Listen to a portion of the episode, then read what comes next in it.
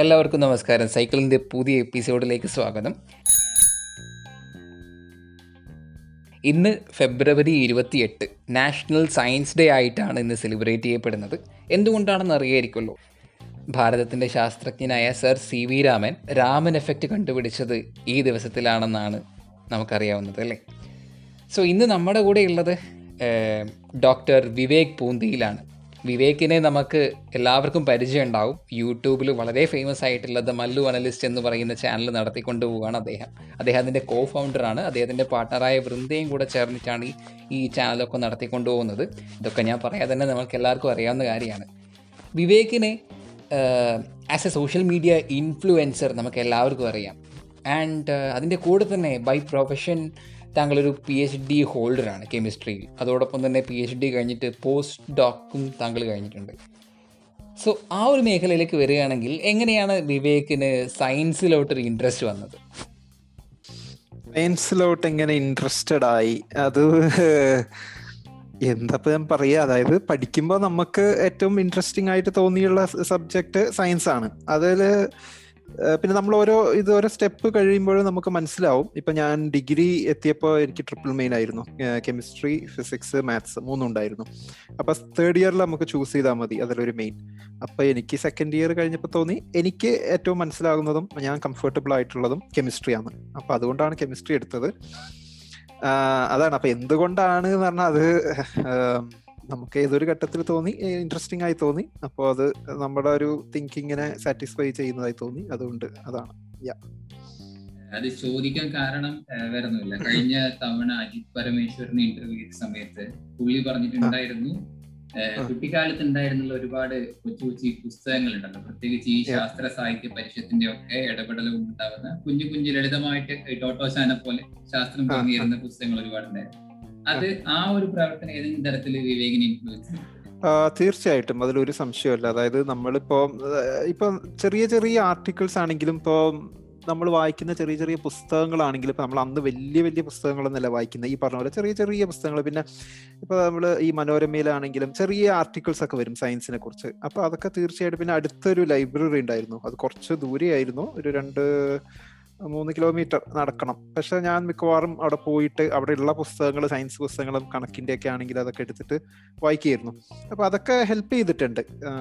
തീർച്ചയായിട്ടും. കാരണം അങ്ങനെ നമ്മൾ ലൈബ്രറീസ് ഇപ്പോൾ കുറേ നെറ്റ് സൗകര്യങ്ങളുണ്ടെങ്കിലും അന്ന് ഈ ലൈബ്രറീസും ഇതുപോലുള്ള ഇപ്പോൾ ബാലരമയാണെങ്കിലും ബാലഭൂമി ആണെങ്കിലും അതിൽ കുറേ എനിക്ക് തോന്നുന്നത് എല്ലാം നല്ലതാണോ എന്ന് എനിക്ക് അറിയില്ല. പക്ഷെ കുറേ നല്ല കാര്യങ്ങളും അവർ പറഞ്ഞു തരും അതൊക്കെ ഒരു ക്യൂരിയോസിറ്റി ഉണർത്താൻ നമ്മളിൽ സഹായിച്ചിട്ടുണ്ട്. സയൻസിലേക്ക് ഇതാക്കാൻ സഹായിച്ചിട്ടുണ്ട്. തീർച്ചയായും.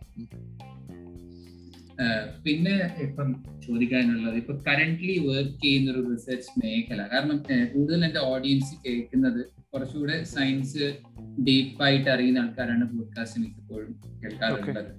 So what exactly are you doing right now ആ വർക്ക് എന്താണ്?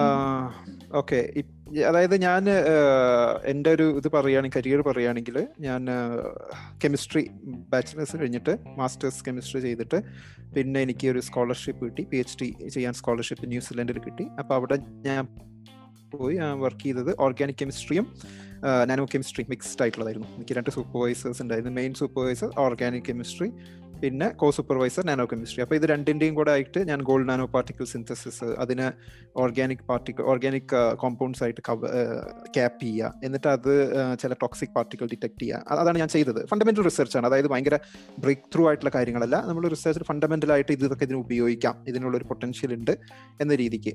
പിന്നെ ഞാൻ ജർമ്മനിയിലേക്ക് വന്നത് പോസ്റ്റോക്ക് ചെയ്യാൻ വേണ്ടിയാണ്. പോസ്റ്റോക്ക് അത് ഓർഗാനിക് കെമിസ്ട്രി പ്രത്യേകിച്ച് കാർബോഹൈഡ്രേറ്റ് കെമിസ്ട്രി ഫീൽഡിലാണ് വന്നത്. അപ്പോൾ അത് കാർബോഹൈഡ്രേറ്റ് മോളിക്യൂൾ സിന്തസൈസ് ചെയ്യുക അങ്ങനെയുള്ള കാര്യങ്ങൾ വിത്ത് കുറച്ചൊരു എന്താണ് അതൊരു ഫോട്ടോ കെമിസ്ട്രി അപ്ലിക്കേഷൻ ഓറിയന്റഡ് ആയിട്ടുള്ള പ്രോജക്ട്സ് ആയിരുന്നു.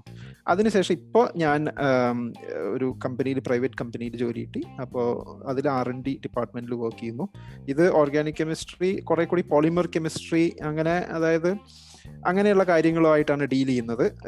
പിന്നെ ഇത് കുറച്ച് കോൺഫിഡൻഷ്യലാണ് കാരണം ഇപ്പോഴും ഞങ്ങളൊരു ആർ എൻ ഡി ഫേസിലാണ് അപ്പോൾ അത് കാരണം യാ അതാണ് അതിന്റെ ഒരു ഇത്. പിന്നെ കുറച്ച് ഓസ്മോസിസ് അങ്ങനെ കുറേ കാര്യങ്ങളുണ്ട്. കാരണം നമ്മൾ പഠിക്കുന്നത് മാത്രമായിരിക്കില്ല. അപ്പോൾ P H D postdoc ഒക്കെ ആകുമ്പോൾ നമ്മളൊരു സ്പെസിഫിക് ആയിട്ട് ഇന്ന ഫീൽഡിലായിരിക്കും. പക്ഷെ എനിക്ക് നമ്മൾ ജോലിയിൽ വരുമ്പോഴേക്ക് ചില ജോലികൾ നമ്മൾ പലതും ഡിമാൻഡ് ചെയ്യും. അപ്പോൾ നമ്മൾ പഠിച്ച കാര്യം യൂസ് ചെയ്യും. പഠിക്കാത്ത കുറേ കാര്യങ്ങൾ വീണ്ടും പഠിക്കേണ്ടി വരും. കൂടുതൽ എക്സ്പ്ലോർ ചെയ്യേണ്ടി വരും. അങ്ങനെ അങ്ങനെയാണ് ഇപ്പോൾ പോയിക്കൊണ്ടിരിക്കുന്നത്. അപ്പം ഈ റിസർച്ച് മേഖലയിലാണെങ്കിൽ കൂടെ സൂക്ഷ്മതലത്തിൽ നിന്ന് ടോക്സിസിറ്റിയെ വേർതിരിച്ചെടുക്കുക എന്ന് പറയുന്ന ഒരു പ്രോസസ് അവിചാരം അവിടെ വന്നിട്ടുണ്ട്. ശരിയാണ് പിന്നെ എനിക്ക് ഒരു കാര്യം പറയാനുള്ളത്. ഇപ്പൊ ഇവിടെ ഇവിടുന്ന് ഇന്ത്യയിൽ നിന്ന് എഡ്യൂക്കേഷൻ കഴിഞ്ഞിട്ടുണ്ട്. ആൻഡ് ജർമ്മനിയിൽ നിന്നും ഐ തിങ്ക് ന്യൂസിലാൻഡിൽ നിന്നാണ് തോന്നുന്നു. സംതിങ് പി എച്ച് ഡി ചെയ്തു. അല്ലേ? ഓക്കെ ഫൈൻ സോ ഈ ഒരു ഇന്ത്യയിൽ നിന്നുള്ള ഒരു ഓർഗനൈസേഷണൽ ഹൈറാർക്കി പുറത്ത് എബ്രോഡിൽ നിന്നുള്ള ഓർഗനൈസേഷൻ ഹൈറാർക്കി തമ്മിൽ ഒരുപാട് അന്തരമുണ്ടെന്ന് പറഞ്ഞു കേട്ടിട്ടുണ്ട്. ഇപ്പൊ ഫ്രണ്ട്സ്. ആയാലും ഇവിടെ. പേഴ്സണലി അത്ര ഹൈ പോളാർ ഡിഫറൻസ് ഉണ്ടോ അവിടെ? അതായത് പല വ്യത്യാസങ്ങളുണ്ട് എന്ന് തന്നെ പറയേണ്ടി വരും. അപ്പം എനിക്ക് ഐ എസ് സിയിൽ പി എച്ച് ഡിക്ക് ഇത് കിട്ടിയതാണ് ഓപ്പർച്യൂണിറ്റി കിട്ടിയതാണ്. അപ്പോൾ ഞാൻ അത് എടുക്കാതിരുന്നത് കാരണം ഞാൻ ഐ എസ് സിയിൽ പോയി കുറച്ച് ദിവസങ്ങൾ സ്റ്റേ ചെയ്തിരുന്നു. ഐ എസ് സിനെ ഞാൻ കുറ്റം പറയല്ല. കാരണം ഒരുവിധം എനിക്ക് തോന്നുന്ന പ്രീമിയർ ഇൻസ്റ്റിറ്റ്യൂട്ട്സ് അല്ലാത്ത ഇൻസ്റ്റിറ്റ്യൂട്ട്സും പക്ഷെ ഐ ഫെൽറ്റ് ലൈക്ക് അതായത് നമുക്കൊരു ഒരു എന്തോ ഒരു ആറേഴ് വർഷങ്ങൾ പി എച്ച് ഡി ചെയ്യാൻ എടുക്കുക പിന്നെ അതായത് ഭയങ്കര ഒരു എന്താ ഈ പറഞ്ഞ ഹൈറാർക്കി പ്രശ്നങ്ങൾ ഭയങ്കരമായിട്ടുണ്ട് പ്രൊഫസേഴ്സ് ആണ് മൊത്തത്തിൽ തീരുമാനിക്കുന്നത്. നമ്മുടെ വോയിസ് അത്രയ്ക്ക് ഇല്ലാത്തൊരവസ്ഥ.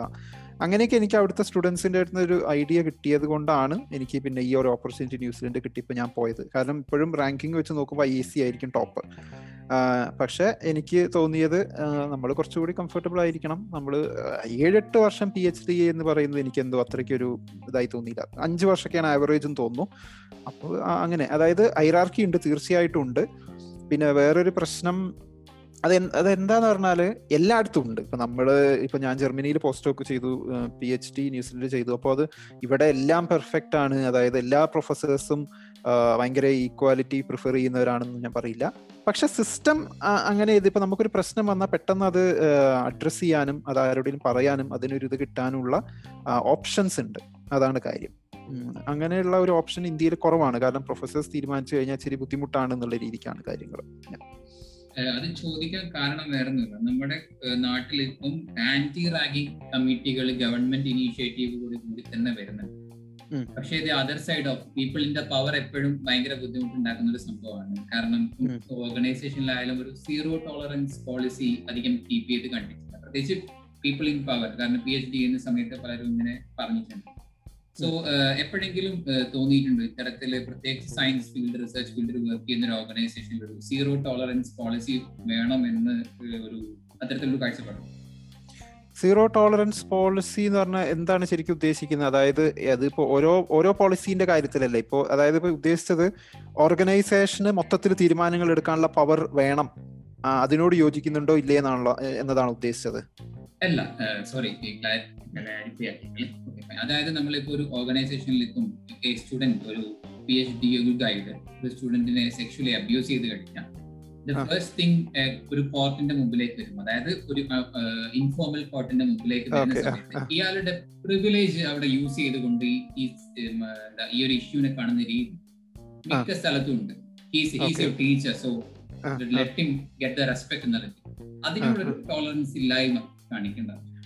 അതിനോട് ഒരു ടോളറൻസ് ടോളറൻസിന്റെ ആവശ്യമില്ല. അതിലൊരു സംശയമല്ല അതായത് തെറ്റാരാണോ ചെയ്തത്? അതിപ്പോ സ്റ്റുഡന്റ് ആയാലും ടീച്ചേഴ്സ് ആണെങ്കിലും അത് നമ്മൾ കൃത്യമായിട്ട് സി ഇങ്ങനത്തെ കാര്യങ്ങളൊക്കെ ഒരു സംശയമില്ലാതെ പറയാൻ കഴിയും. നമ്മൾ ഫോറിൻ യൂണിവേഴ്സിറ്റീസിൽ ഇപ്പൊ ഞാൻ നിന്ന സ്ഥലത്ത് സ്ഥലങ്ങളിൽ സ്ട്രിക്റ്റ് ആണ്. എനിക്ക് ചില കേസുകൾ അറിയാം.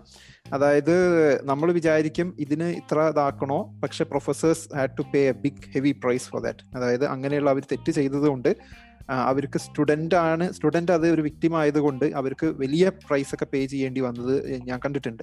പക്ഷെ ഇന്ത്യയിലാണെങ്കിൽ അതും അതൊരു ഫോറിൻ സ്റ്റുഡന്റും കൂടിയാണെന്നുള്ളതാണ് വേറൊരു കാര്യം. ഫോറിൻ സ്റ്റുഡന്റ് ആണ്. അപ്പോൾ നമ്മൾ മനസ്സിലാക്കണം അത് എത്ര ഡിഫിക്കൽട്ട് ആയിരിക്കാം. നമ്മളെ സിസ്റ്റത്തിൽ ഒരു ഫോറിൻ സ്റ്റുഡന്റ് വന്നിട്ട് അത് പ്രൊഫസേഴ്സിന്റെ പ്രൊഫസറിന്റെ ഒരു പ്രശ്നം നേരിടുന്നു. അപ്പോൾ അത് യൂണിവേഴ്സിറ്റിയിൽ അതിന്റെ അറിയിച്ചത് കൊണ്ട് പ്രൊഫസേഴ്സ് പ്രൊഫസറിന് വലിയൊരു പ്രശ്നമാകുന്നു. അപ്പോൾ അതും ഇതിങ്ങനെ ഒരു സെക്ഷൽ അബ്യൂസ് അങ്ങനെയൊന്നല്ല. അതെന്തോ ഒരു പി എച്ച് ഡിന് ബന്ധപ്പെട്ട എന്തോ ഒരു കാര്യമായിരുന്നു. അപ്പോൾ ഇവിടെ അങ്ങനെയുള്ള കാര്യങ്ങൾ വന്നു കഴിഞ്ഞാൽ അത് അവിടെ പിന്നെ ഈ പ്രിവിലേജ് കാര്യങ്ങളൊന്നും വരില്ല. കുറച്ചുകൂടി ആരാണോ വിക്ടിം അവരെ ഭാഗത്ത് നിന്നിട്ടുള്ള കാര്യങ്ങൾ പെട്ടെന്ന് നടക്കുന്നതാണ്. അപ്പോൾ ഇത് ശരിയാണ്. അത് അതിനൊരു മാറ്റം വരേണ്ട ആവശ്യമുണ്ട്. അങ്ങനെയാണെങ്കിൽ അങ്ങനെ അതിപ്പോഴും തുടരുന്നുണ്ടെങ്കിൽ. അപ്പൊ ഞങ്ങൾക്ക് അടുത്തൊരു മെസ്സേജ് പോലെ ഒരു ഒരു പെൺകുട്ടി അയച്ചിരുന്നു. അതുപോലെ ഏതോ ഒരു റിസർച്ച് ഇൻസ്റ്റിറ്റ്യൂട്ടിൽ പോയിട്ട് അവിടെ ഇതുപോലെ ഒരു പ്രശ്നമായി. ഒരു സൂപ്പർവൈസറാണോ അവിടുത്തെ സൂപ്പർവൈസർ ഇച്ചിരി മോശമായി പെരുമാറി. അപ്പോൾ ഈ കുട്ടി ഫ്രണ്ട്സിനോടും കൊളീഗ്സിനോടൊക്കെ പറഞ്ഞപ്പോൾ അവർ പറഞ്ഞത് ആ അതിപ്പോ ബോസ് അല്ലേ അത് കാര്യമാക്കണ്ട അത് വിട് അങ്ങനെയൊക്കെയാണെന്ന്. പക്ഷെ പെൺകുട്ടി പറഞ്ഞത് അങ്ങനെ അത് ചെയ്യാൻ തോന്നിയില്ല. അപ്പൊ അത് അവൾ സ്ട്രോങ് ആയിട്ട് ഇതാക്കി. അപ്പൊ അതുകൊണ്ട് സ്ട്രോങ് ആയപ്പോൾ അയാൾക്ക് സോറി പറയേണ്ടി വന്നു. അതാണ്. പക്ഷെ ഈ പറഞ്ഞതുപോലെ നമ്മളെ സൊസൈറ്റി മൊത്തത്തിൽ ഇങ്ങനെ സ്റ്റുഡൻസിനോ അങ്ങനെ നേരിടേണ്ടി വരുമ്പോൾ അത് കുഴപ്പമില്ല. അതൊരു എന്താണ് ബോസ് അല്ലേ അങ്ങനെ നമ്മൾ സൂക്ഷിക്കേണ്ട നമുക്ക് ഇനി മുകളിലേക്ക് പോകാൻ അവരൊക്കെ സപ്പോർട്ട് വേണ്ടി വരും അങ്ങനെ ഒരു ആറ്റിറ്റ്യൂഡ് ഉണ്ട്. ആറ്റിറ്റ്യൂഡാണ് നമ്മൾ മാറ്റേണ്ടത്. അതിന്റെ ഒരു ഒരു പോയിന്റ് ചോദിക്കാൻ കൂടെ കാരണം ഇത് അൾട്ടിമേറ്റ്ലി ഒരു സയൻസ് പ്രീമിയർ ഇൻസ്റ്റിറ്റ്യൂട്ടിന്റെ ഒരു ലക്ഷ്യം എന്ന് പറയുന്നത് സമൂഹത്തിലേക്ക് പ്രൊഡക്റ്റീവ് ആയിട്ടുള്ള ഇന്നോവേഷൻസ് കൊണ്ടുവരിക എന്നുള്ളതാണ്. സോ അതുവഴി ഒരു വ്യക്തിയെ നല്ല രീതിയിൽ കൈകാര്യം ചെയ്തില്ല എങ്കിൽ അയാളുടെ ഒരു ക്രിയേറ്റീവ് ആയിട്ടുള്ള ഔട്ട്പുട്ട് അവിടെ പുറത്തേക്ക് വരില്ല എന്നുള്ള ഒരു ടോക്ക് മൊത്തത്തിൽ ഇപ്പം ഉയർന്നു വരുന്നുണ്ട്. ആ അങ്ങനെ ആ ഒരു ആസ്പെക്ട് ആണ് നോക്കുന്നത്. പക്ഷേ അതിപ്പോ എങ്ങനെയാ പേഴ്സണലി സി അയാൾ ഒരാൾ ഒരാൾ ഫോർ എക്സാമ്പിൾ അയാൾ വർക്കഹോളിക് ആയിരിക്കാം. അല്ലെങ്കിൽ അതായത് അതായത് ഇപ്പോൾ ഒരാളോടും നന്ന അവർ ഇന്ററാക്ട് ചെയ്യുന്ന രീതിയൊക്കെ മോശമായിരിക്കാം. പക്ഷെ മറ്റൊരാൾ അബ്യൂസ് ചെയ്യുന്നത് അവരെ പേഴ്സണൽ സ്പേസ് കയറി കളിക്കുന്നത് അങ്ങനെയൊക്കെ ആകുമ്പോൾ സ്വാഭാവികമായിട്ട് നമ്മൾ അവർ എത്ര സ്മാർട്ടാണ് എത്ര ക്രിയേറ്റീവ് ആണെന്ന് പറഞ്ഞാലും മറ്റൊരു മനുഷ്യനെ അവർ ഉപദ്രവിക്കുന്ന ഒരു സ്റ്റേജിലാണെങ്കിൽ അത് നമ്മൾ അവരെ മാറ്റി നിർത്തിയേ പറ്റൂ. അവരെ ക്രിയേറ്റിവിറ്റീനെ നമുക്ക് അതൊരു ചോദ്യമാണ്. കാരണം നമ്മളിപ്പോ ഒരു എന്താന്ന് പറഞ്ഞാൽ ഇപ്പൊ ഏതോ ഒരു ഫിസിക്സിൽ ഒരു പ്രൊഫസർ നന്നായിട്ട് വീഡിയോസ് ഒക്കെ ഇടുന്ന ആ, യാ യാ ആ ആ. അതേതുപോലെ പ്രശ്നമായിട്ട് അതൊരു ചർച്ചയൊക്കെ നടന്നിരുന്നു. സി അദ്ദേഹത്തിന്റെ കേസിൽ ഓൾറെഡി ആ ലെക്ചേഴ്സ് അവൈലബിൾ ആണ്. എന്റെ അഭിപ്രായത്തിൽ ആ ലെക്ചേഴ്സ് കണ്ടിട്ട് കുട്ടികൾക്ക് അറിവുണ്ടാക്കുന്നതിൽ ഒരു തെറ്റുമില്ല. ആ ലെക്ചേഴ്സ് എടുത്ത് കളയണം. അതിപ്പോ ആ യൂണിവേഴ്സിറ്റിന്റെ പോളിസി എടുത്ത് കളയണം എന്നാണെങ്കിൽ ഞാൻ അവർ കുറ്റം പറയില്ല. അതേസമയം അദ്ദേഹം ഇപ്പോഴും ആ ഒരു പൊസിഷനിൽ തുടരുന്നുണ്ടെങ്കിൽ അത് ഒരു പ്രശ്നമാണ്. കാരണം ആ പൊസിഷൻ ഉപയോഗിച്ചിട്ട് അദ്ദേഹം അത് കൂടി ഉപയോഗിച്ചിട്ടാണ് അദ്ദേഹം അബ്യൂസ് ചെയ്യുന്നതെങ്കിൽ ഇതൊന്നും എനിക്ക് കൃത്യമായിട്ട് അറിയില്ല. പക്ഷെ അത് അങ്ങനെ ചെയ്യുന്നുണ്ടെങ്കിൽ yeah he should be punished അതാണ് ഞാൻ പറയുന്നത്. ആക്ച്വലി ഞാൻ ഉദ്ദേശിച്ചതിന്റെ നേരെ എതിർവശത്താണ് വിവേക് കണ്ടത്. ഞാൻ ഉദ്ദേശിച്ചത് ഫോർ എക്സാമ്പിൾ ഞാനൊരു നല്ല റിസർച്ചറാണ് and a professor is abusing me അതുകൊണ്ട്. എനിക്ക് ഉണ്ടാകുന്ന ട്രോമയിൽ നിന്ന് ഞാൻ ഞാൻ ചെയ്യുന്ന റിസർച്ച് വർക്കിനെ അത് ബാധിക്കും. സോ സമൂഹത്തിന് കിട്ടേണ്ട ഒരു ഔട്ട്പുട്ട് കിട്ടാതിരിക്കാൻ പോകും സിമ്പിളായിട്ട്. പറഞ്ഞു കഴിഞ്ഞാൽ ചാക്കോ മാഷ് അല്ലായിരുന്നുവെങ്കിൽ അടുതോമയുടെ അച്ഛനെങ്കിൽ ഒരു നല്ലൊരു എഞ്ചിനീയർ ആയിട്ട് അടുതോമ മാറി എന്നേ എന്നുള്ള നിലയ്ക്ക്. ചോദിച്ചതേ അല്ല അത് അതും കറക്റ്റ് ആണ്. അതും വളരെ സത്യമാണ് അതായത് അവർ ഇത് നമ്മളെ സ്റ്റുഡൻസിനെയും റിസർച്ചേഴ്സിനെയും ബാധിക്കും. അപ്പൊ അവർ അവരെ വീണ്ടും പണിഷ് ചെയ്യണം എന്നുള്ളത് തന്നെയാണ് അതിന്റെയും ആൻസർ കറക്റ്റ് അല്ലേ? യാ നെക്സ്റ്റ് പറയാനുള്ളത് ആസ് എ പേഴ്സൺ ഈ ഒരു സോഷ്യൽ മീഡിയ ഇൻഫ്ലുവൻസർ ആയിരിക്കുന്ന സമയത്ത് നമ്മുടെ കോൺസ്റ്റിറ്റ്യൂഷനിലുള്ള സയന്റിഫിക് ടെമ്പർ എന്ന ആറ്റിറ്റ്യൂഡ് ഹെൽപ്പ് ചെയ്തിട്ടുണ്ടാവണമെന്ന് തീർച്ചയായിട്ടും ഹെൽപ്പ് ചെയ്തിട്ടുണ്ടാവണം. അത് അറിയാതെ വന്നിട്ടുണ്ടോ? ഓർ പേർപ്പസ്ഫുള്ളി ഇങ്ങനെ എടുത്ത് okay let analyse the situation എന്ന് പറഞ്ഞ് പേഴ്സൺ അങ്ങനെ ചെയ്യാറുണ്ട്? സി സത്യം പറഞ്ഞ സയൻസ് ഫീൽഡിലുള്ളപ്പോൾ ഞാനും വൃന്ദയും കൂടിയാണ് വീഡിയോ ചെയ്യുന്നത്. തീർച്ചയായിട്ടും നമ്മൾ ആ വന്ന വഴി നമ്മളെ സഹായിച്ചിട്ടുണ്ട്. ഞങ്ങളിപ്പോൾ വീഡിയോ പലരും ഞങ്ങൾക്ക് മെസ്സേജ് അയക്കാറുണ്ട്. നല്ല റിസർച്ച് ചെയ്യുന്നുണ്ട് അതിന്റെ പുറകിൽ നിന്ന് മനസ്സിലാകുന്നുണ്ടെന്ന്. അപ്പോൾ ഈ റിസർച്ച് ചെയ്യുന്ന ഒരു ആറ്റിറ്റ്യൂഡ് നമ്മൾ എനിക്കിപ്പോൾ കിട്ടിയത് നമ്മൾ സയൻസ് ഇപ്പോൾ ഞാൻ നമ്മളൊരു ആർട്ടിക്കിൾ എഴുതണം അല്ലെങ്കിൽ ഒരു ഒരു എക്സ്പെരിമെന്റ് നമ്മൾ സെറ്റപ്പ് ചെയ്യുന്നതിന് മുമ്പ് നമ്മൾ നോക്കണം. ആ എക്സ്പെരിമെന്റ് ഏതൊക്കെ രീതിയിൽ ആളുകൾ ചെയ്തിട്ടുണ്ട് കെമിസ്ട്രിയിലാകുമ്പോൾ പ്രത്യേകിച്ച് ഏതൊക്കെ രീതിയിൽ ചെയ്തിട്ടുണ്ട് ഏതൊക്കെ കണ്ടീഷൻ ഉപയോഗിച്ചിട്ടുണ്ട്. കാരണം നമ്മൾ അതൊരു മെയിൻ ഫേസ് ആണ് നമ്മൾ റിസർച്ച് Dear, uh, eh, ഇങ്ങനെ എന്താണ് എന്താണ് ഇത് ചെയ്യുക ആർട്ടിക്കിൾസ് വായിക്കുക അപ്പൊ അത് മനസ്സിലാക്കുക എന്നിട്ട് അത് അതിന്ന് നമ്മൾ നമ്മളുടേതായ ഇത് ഉണ്ടാക്കുക എന്നിട്ടേ നമ്മളൊരു എക്സ്പെരിമെന്റൽ ഫേസിലേക്ക് പോകുള്ളൂ. അപ്പൊ അത് തീർച്ചയായിട്ടും നമ്മളൊരു വീഡിയോ ചെയ്യുന്നതിന് മുമ്പ് ഈ ടോപ്പിക്സിൽ റെലവെന്റ് ആയിട്ടുള്ള എന്തെങ്കിലും കാര്യങ്ങളുണ്ടോ എന്തെങ്കിലും മണ്ടത്തരങ്ങളുണ്ടോ അതൊക്കെ ഒന്ന് വേർതിരിച്ചെടുക്കാൻ എന്ന് എന്ന് വെച്ചിട്ട് ഞങ്ങൾക്ക് തെറ്റ് പറ്റില്ല എന്നല്ല. തെറ്റ് പറ്റിയെന്ന് മനസ്സിലാക്കിയാൽ തിരുത്തുക പക്ഷെ പരമാവധി റിസർച്ച് ചെയ്യുക എന്നുള്ളത്. ഈ സോഷ്യൽ സോഷ്യലി റെലവെന്റ് ടോപ്പിക്സ് ആണെങ്കിലും ഇപ്പൊ നമ്മൾ സയൻസിനെ കുറിച്ചുള്ള പറയുന്ന ഏതെങ്കിലുമൊക്കെ ടോപ്പിക് ആണെങ്കിലും യാ ആണ്. പക്ഷെ ഈ സയന്റിഫിക് ടെമ്പറിന്റെ കാര്യം പറഞ്ഞത് അത് നമ്മൾ കൂടുതൽ ഡീറ്റെയിൽ ആയിട്ട് സംസാരിക്കേണ്ട ഒരു സംഭവമാണ് ഈ സയന്റിഫിക് ടെമ്പർ അതാണ് ഇപ്പൊ ശരിക്കും നമ്മുടെ നാട്ടിൽ പലയിടത്തും ഇപ്പൊ ഞാൻ ജർമ്മനിയിലാണെങ്കിലും ജർമ്മനിയിൽ പോലും പല ആളുകളും പല സിഡോ സയൻസ് സംഭവങ്ങളും വിശ്വസിക്കുന്നുണ്ട് എന്നാണ് ഞാൻ മനസ്സിലാക്കിയിട്ടുള്ളത്. അപ്പോൾ നാട്ടിൽ ഏറ്റവും പ്രശ്നമായിട്ടുള്ളത് ഈ സയന്റിഫിക് ടെമ്പർ ഇല്ല എന്നുള്ളതാണ്. അതാണ് നമ്മൾ കുട്ടികൾക്ക് പറഞ്ഞു കൊടുക്കേണ്ടത്. മനസ്സിലായില്ലേ? അടുത്ത ചോദ്യം അല്ലെങ്കിൽ നമുക്ക് ഇത് പറയാം സംസാരിക്കാം. നെക്സ്റ്റ് ഒരു ഷിഫ്റ്റ് ആണ് ടോപ്പിക്കിൽ നിന്ന്. അതായത് ഇപ്പം ഫിലിംസ് റിവ്യൂ ചെയ്യുന്ന സമയത്ത് ഹോളിവുഡിലായാലും ഒരുപാട് സയൻസ് ഫിക്ഷൻ ഫിലിമുകൾ വരുന്നതുണ്ട്. അതിന്റെ കൂടെ തന്നെ നമ്മുടെ മലയാളി ഓഡിയൻസ് ഇതിനെ ആക്സെപ്റ്റ് ചെയ്യുന്നുണ്ട്.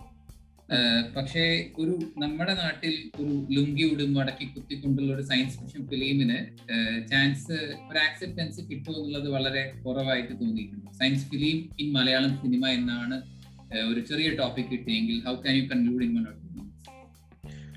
science ഫിലിമിൻ സി എനിക്ക് അതിൽ ഒരു അതായത് നമുക്ക് അങ്ങനെ തോന്നാം. അതായത് ഇപ്പൊ ഈ മുണ്ട് മടക്കി കുത്തിയിട്ടുള്ള കഥാപാത്രങ്ങളിൽ ഒരു സയൻസ് ഫിക്ഷൻ നമുക്ക് തോന്നാം. പക്ഷെ I think that's not correct convincing ആയി ചെയ്താൽ ഏതും ആളുകൾ അക്സെപ്റ്റ് ചെയ്യും എന്നുള്ളതാണ് അതാണ് എനിക്ക് പറയാനുള്ളത്. പക്ഷെ അത് കൺവിൻസിങ് ആയിരിക്കണം. അപ്പം നമ്മളുടേതായ രീതിയിൽ അത് അത് കൊണ്ടുവരാൻ നല്ല കഴിവുള്ളവർക്ക് കഴിയും എന്നതാണ്. പക്ഷെ അത് നമ്മൾ ചെയ്തിട്ടില്ല എക്സ്പെരിമെന്റ് ചെയ്തിട്ടില്ല. അപ്പോൾ അത് പല കാരണങ്ങളുണ്ട്. കാരണം ബിസിനസ് ആണല്ലോ. സിനിമ ഒരു ബിസിനസ് കൂടിയാണല്ലോ. അപ്പം അങ്ങനെ ചെയ്ത് അത് പരാജയപ്പെട്ടാൽ അതൊരു പൈസ പോകുന്ന പരിപാടി ആയതുകൊണ്ടാണ് ആളുകൾ ശ്രമിക്കാത്തത്. പക്ഷെ ഇറ്റ്സ് പോസിബിൾ അതാണ് എനിക്ക് പറയാനുള്ളത്. കാരണം ഇപ്പൊ ഞാൻ പറയട്ടെ പല ഫീൽഡ് ഉണ്ട്. ഇപ്പൊ ഹോളിവുഡ് മാത്രമല്ല ഇപ്പോ യൂറോപ്പിൽ തന്നെ ചെറിയ ചെറിയ സ്ഥലങ്ങളിലുള്ള സിനിമകൾ വരുന്നുണ്ട്. ഇപ്പൊ ഏഷ്യൻ കൺട്രികളിൽ നിന്ന് സിനിമകൾ വരുന്നുണ്ട്. നമ്മൾ വിചാരിക്കാത്ത പല ഇത് അവർ ചെയ്യുന്നുണ്ട്. അപ്പോൾ അതുകൊണ്ട് പോസിബിൾ തുമ്പാത് സയൻസ് ഫിക്ഷൻ അല്ല. പക്ഷെ ഇന്ത്യയിൽ അങ്ങനെ ഒരു സിനിമ നമ്മൾ പ്രതീക്ഷിച്ചില്ല. പക്ഷെ അത് വന്നു. സൂപ്പർ ഡിലക്സ് പോലുള്ള സിനിമകൾ വരുന്നുണ്ട്. അങ്ങനെ പല സിനിമകൾ വരുന്നുണ്ട്. അപ്പൊ അത് കൺവിൻസിങ് ആയി ചെയ്യാൻ കഴിയണം. അതാണ് കാര്യം. ഓക്കെ പിന്നെ ഈ പറഞ്ഞതുപോലെ തന്നെ നമുക്ക് തിരിച്ചു വന്നു കഴിഞ്ഞാൽ ഇന്ത്യയിലെ പബ്ലിക് അണ്ടർസ്റ്റാൻഡിങ് ഓഫ് സയൻസ് എങ്ങനെ നോക്കി കാണുന്നു നമ്മുടെ നാട്ടിൽ ഇന്ത്യയിലെ സയൻസ് ഇന്ത്യയിൽ എന്ന് പറഞ്ഞാൽ സയൻസ് ഉപയോഗിക്കുന്നത് ബേസിക്കലി ജോലി കിട്ടാൻ വേണ്ടിയിട്ടാണ്. അതിപ്പോൾ തെറ്റല്ല ജോലി കിട്ടാൻ സയൻസ് നമ്മൾ സയൻസ് പഠിക്കുന്നത് നമ്മുടെ കുട്ടികളെ പഠിപ്പിക്കുന്നത് ഇപ്പോൾ എഞ്ചിനീയറിംഗ് ഡോക്ടർ എല്ലാം പഠിപ്പിക്കുന്നത് അതായത് ജോലി കിട്ടിയിട്ട് സെറ്റിൽ ആകുക എന്നുള്ള ഒരു ഉദ്ദേശത്തോടു കൂടി മാത്രമാണ്. അതിന്റെതായ പ്രശ്നങ്ങൾ നമുക്കുണ്ട്. ജോലി കിട്ടണം സയൻസ് പഠിക്കണം. പക്ഷെ സയൻസ് എന്ന് പറയുന്നത് സയൻസിനെക്കാട്ടിലും ഇമ്പോർട്ടന്റ് ആണ് ഈ സയന്റിഫിക് ടെമ്പർ കുട്ടികൾ വളർത്തുക എന്നുള്ളത്. ഇപ്പൊ ഞാൻ കുറച്ച് മുമ്പ് ഒരു വീഡിയോ കണ്ടു. സദ്ഗുരു മറ്റേ സദ്ഗുരു അല്ലേ? സദ്ഗുരു യാ അപ്പൊ സി അതായത് എത്ര ലക്ഷം ആളുകളാണ് ആ കാണിക്കുന്നതിൽ വിശ്വസിക്കുന്നത്? എനിക്ക് അദ്ദേഹത്തിന്റെ സ്പിരിച്വൽ സംഭവം എനിക്കറിയില്ല. അതായത് ഞാനിപ്പോൾ അത് കൂടുതൽ എക്സ്പ്ലോർ ചെയ്തിട്ടില്ലാത്തതുകൊണ്ട് അത് ശരിയാണോ തെറ്റാണോ എന്ന് ഞാൻ പറയാൻ നിൽക്കുന്നില്ല. പക്ഷെ ഒരു രുദ്രാക്ഷം പിടിച്ചിട്ട് അത് വെള്ളത്തിന്റെ മുകളിൽ ഇങ്ങനെ പിടിച്ചാൽ ഈ വീഡിയോ പറയുന്നതാണ് വെള്ളത്തിന്റെ മുകളിൽ പിടിച്ചാൽ വെള്ളം നല്ല വെള്ളമാണെങ്കിൽ അത് ക്ലോക്ക് വൈസിൽ തിരിയും. മോശം വെള്ളമാണെങ്കിൽ ആന്റി ക്ലോക്ക് വൈസിൽ തിരിയുന്നതാണ് ഈ പറയുന്നത്. അത് വിശ്വസിക്കുന്ന വിശ്വസിക്കുകയാണ്. ഭൂരിഭാഗം തൊണ്ണൂറ്റൊമ്പത് ശതമാനം ആളുകളും ഫോളോവേഴ്സും അത് വിശ്വസിക്കുന്നുണ്ട് എന്നുള്ളതാണ്. സി അവിടെ പ്രശ്നം എന്തെന്ന് പറഞ്ഞാൽ ഈ കാണുന്ന ആളുകൾ പലരും സയൻസ് പഠിച്ചിട്ടുള്ളതാണ്. നമ്മളൊക്കെ സയൻസ് പഠിച്ചിട്ടുള്ളതാണ്. ഇപ്പോൾ ഇതെല്ലാവരും പഠിക്കുന്നുണ്ട്. അവർക്ക് ലാക്ക് ചെയ്യുന്നത് എന്താണ്? സയന്റിഫിക് ടെമ്പറാണ് അവർക്ക് ലാക്ക് ചെയ്യുന്നത്. കാരണം ഒബ്സർവേഷൻസ് നിരീക്ഷണം പരീക്ഷണം യുക്തി ഇതിന്റെയൊക്കെ അടിസ്ഥാനത്തിൽ വരുന്ന വസ്തുതകളെ കാര്യങ്ങൾ മാത്രമേ നമ്മൾ അംഗീകരിക്കാവൂ. അല്ലാത്തതിനെ നമ്മൾ ചോദ്യം ചെയ്യണം. ഇതിങ്ങനെ കറങ്ങുന്നുണ്ടെങ്കിൽ അത് എന്താ നമ്മൾ ചോദിക്കണം. അതിന് എനിക്ക് തോന്നുന്ന വലിയ ആൻസർ ഒന്നും ഉണ്ടാവില്ല. അപ്പൊ സയന്റിഫിക് ടെമ്പർ ഇന്ത്യൻ ഇന്ത്യയിൽ നമ്മൾ വളർത്തിയെടുക്കുന്നതിൽ പുറക പുറകിലാണ്. അത് കുറച്ചുകൂടി നമ്മൾ വളർത്തിയെടുക്കാൻ ശ്രമിക്കണം. അതാണ്. അത് പറഞ്ഞത് കൊണ്ട് തന്നെ മനസ്സിൽ എന്തെങ്കിലും നമ്മുടെ നാട്ടിൽ സയൻസ് കമ്മ്യൂണിക്കേഷൻ ഏതെങ്കിലും തരത്തിൽ ചെയ്യണമെന്ന് ആഗ്രഹിക്കുന്നുണ്ട്. അല്ല. ഇങ്ങനെ കമ്മ്യൂണിക്കേറ്റ് ചെയ്താൽ ശാസ്ത്രം ഇങ്ങനെ കമ്മ്യൂണിക്കേറ്റ് ചെയ്താൽ കുറച്ചുകൂടി ആൾക്കാരുടെ ഇടയിൽ ആക്സെപ്റ്റൻസ് കിട്ടാം. ആ അത് ഞാൻ ചിന്തിച്ചിട്ടുണ്ട്. ഇപ്പൊ ഞാൻ അടുത്തൊരു ആർട്ടിക്കിൾ വായിച്ചിരുന്നു. സയൻസ് എന്ന് പറയുന്നത് എന്തുകൊണ്ടാണ് സയൻസ് സയൻസ് ആളുകളിൽ എത്താത്തത്? കാരണം എന്താന്ന് പറഞ്ഞാൽ സയൻസ് ഭയങ്കര ഡ്രൈ ആയിട്ടുള്ള ടോപ്പിക് ആയിട്ടാണ് നമ്മൾ അവതരിപ്പിക്കുന്നത്. ശരിയല്ലേ? അത് കുറച്ചുകൂടി ഇൻട്രസ്റ്റിംഗ് ആക്കി അവതരിപ്പിക്കണം എന്നുള്ളതാണ് എന്റെ ഒരു ഇത് കഥകളിലൂടെ. കുറച്ചുകൂടി ഇൻട്രാക്റ്റീവ് ഇൻട്രാക്റ്റീവ് ഓറിയന്റഡ് ആയിട്ടുള്ള കാര്യങ്ങളിലൂടെ. അങ്ങനെയൊക്കെ ചെയ്താൽ ആളുകൾ കുട്ടികൾക്ക് അത് ഇൻട്രസ്റ്റിംഗ് ആയി തോന്നും. കുട്ടികളെ അക്സെപ്റ്റ് ചെയ്യും എന്നുള്ളതാണ് എന്റെ ഒരു ഇത്. അങ്ങനെയുള്ള ഒരു നമ്മൾ ആരംഭിക്കണം. യാ ഓക്കെ ഫൈൻ അപ്പോ ഈ സയൻസ് കമ്മ്യൂണിക്കേഷൻ പോപ്പുലർ സയൻസ് പറഞ്ഞതുകൊണ്ട് ചോദിക്കുകയാണ്. സ്വന്തമായിട്ട് ഒരു പുസ്തകം ട്രാൻസ്ലേറ്റ് ചെയ്തിട്ടുണ്ടല്ലോ ഒരു കാഴ്സാകേണ്ട പുസ്തകം.